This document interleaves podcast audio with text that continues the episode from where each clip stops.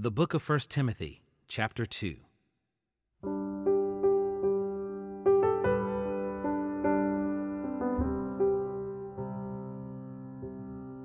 First of all, then,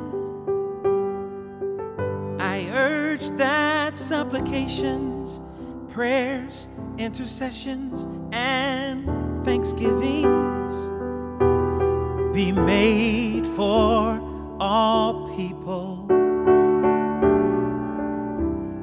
kings and all who are in high positions, that we may lead a peaceful and quiet life, godly and dignified in every way. This is good and it is pleasing in the sight of God, desires all people to be saved and to come to the knowledge of the truth. For there is one God, and there is one mediator between God and men,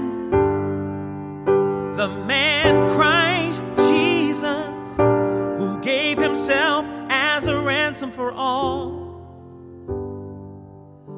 which is the testimony given at the proper time.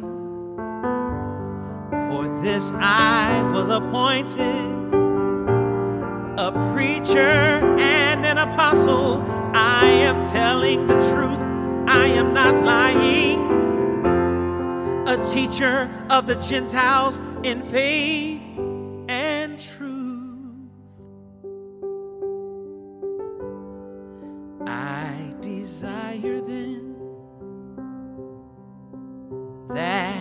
in every place the men should pray lifting holy hands without anger or quarreling. Likewise, also that women should adorn themselves in respectable apparel with modesty and self control, not with braided hair and gold or pearls or costly attire but with what is proper for women who profess godliness with good works. Let a woman learn quietly with all submissiveness. I do not permit a woman to teach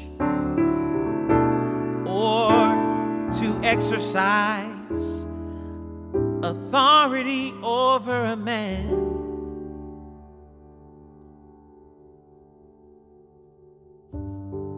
Rather, she is to remain quiet.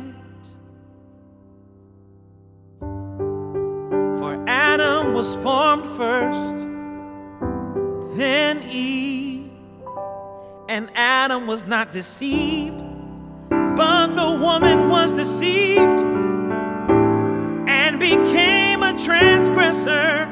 Yet she will be saved through childbearing if they continue in faith and love and holiness with self control.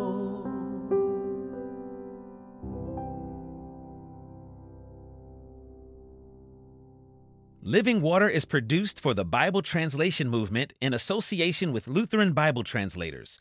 Visit lbt.org and illuminations.bible for more on the Bible Translation Movement. Experience Scripture.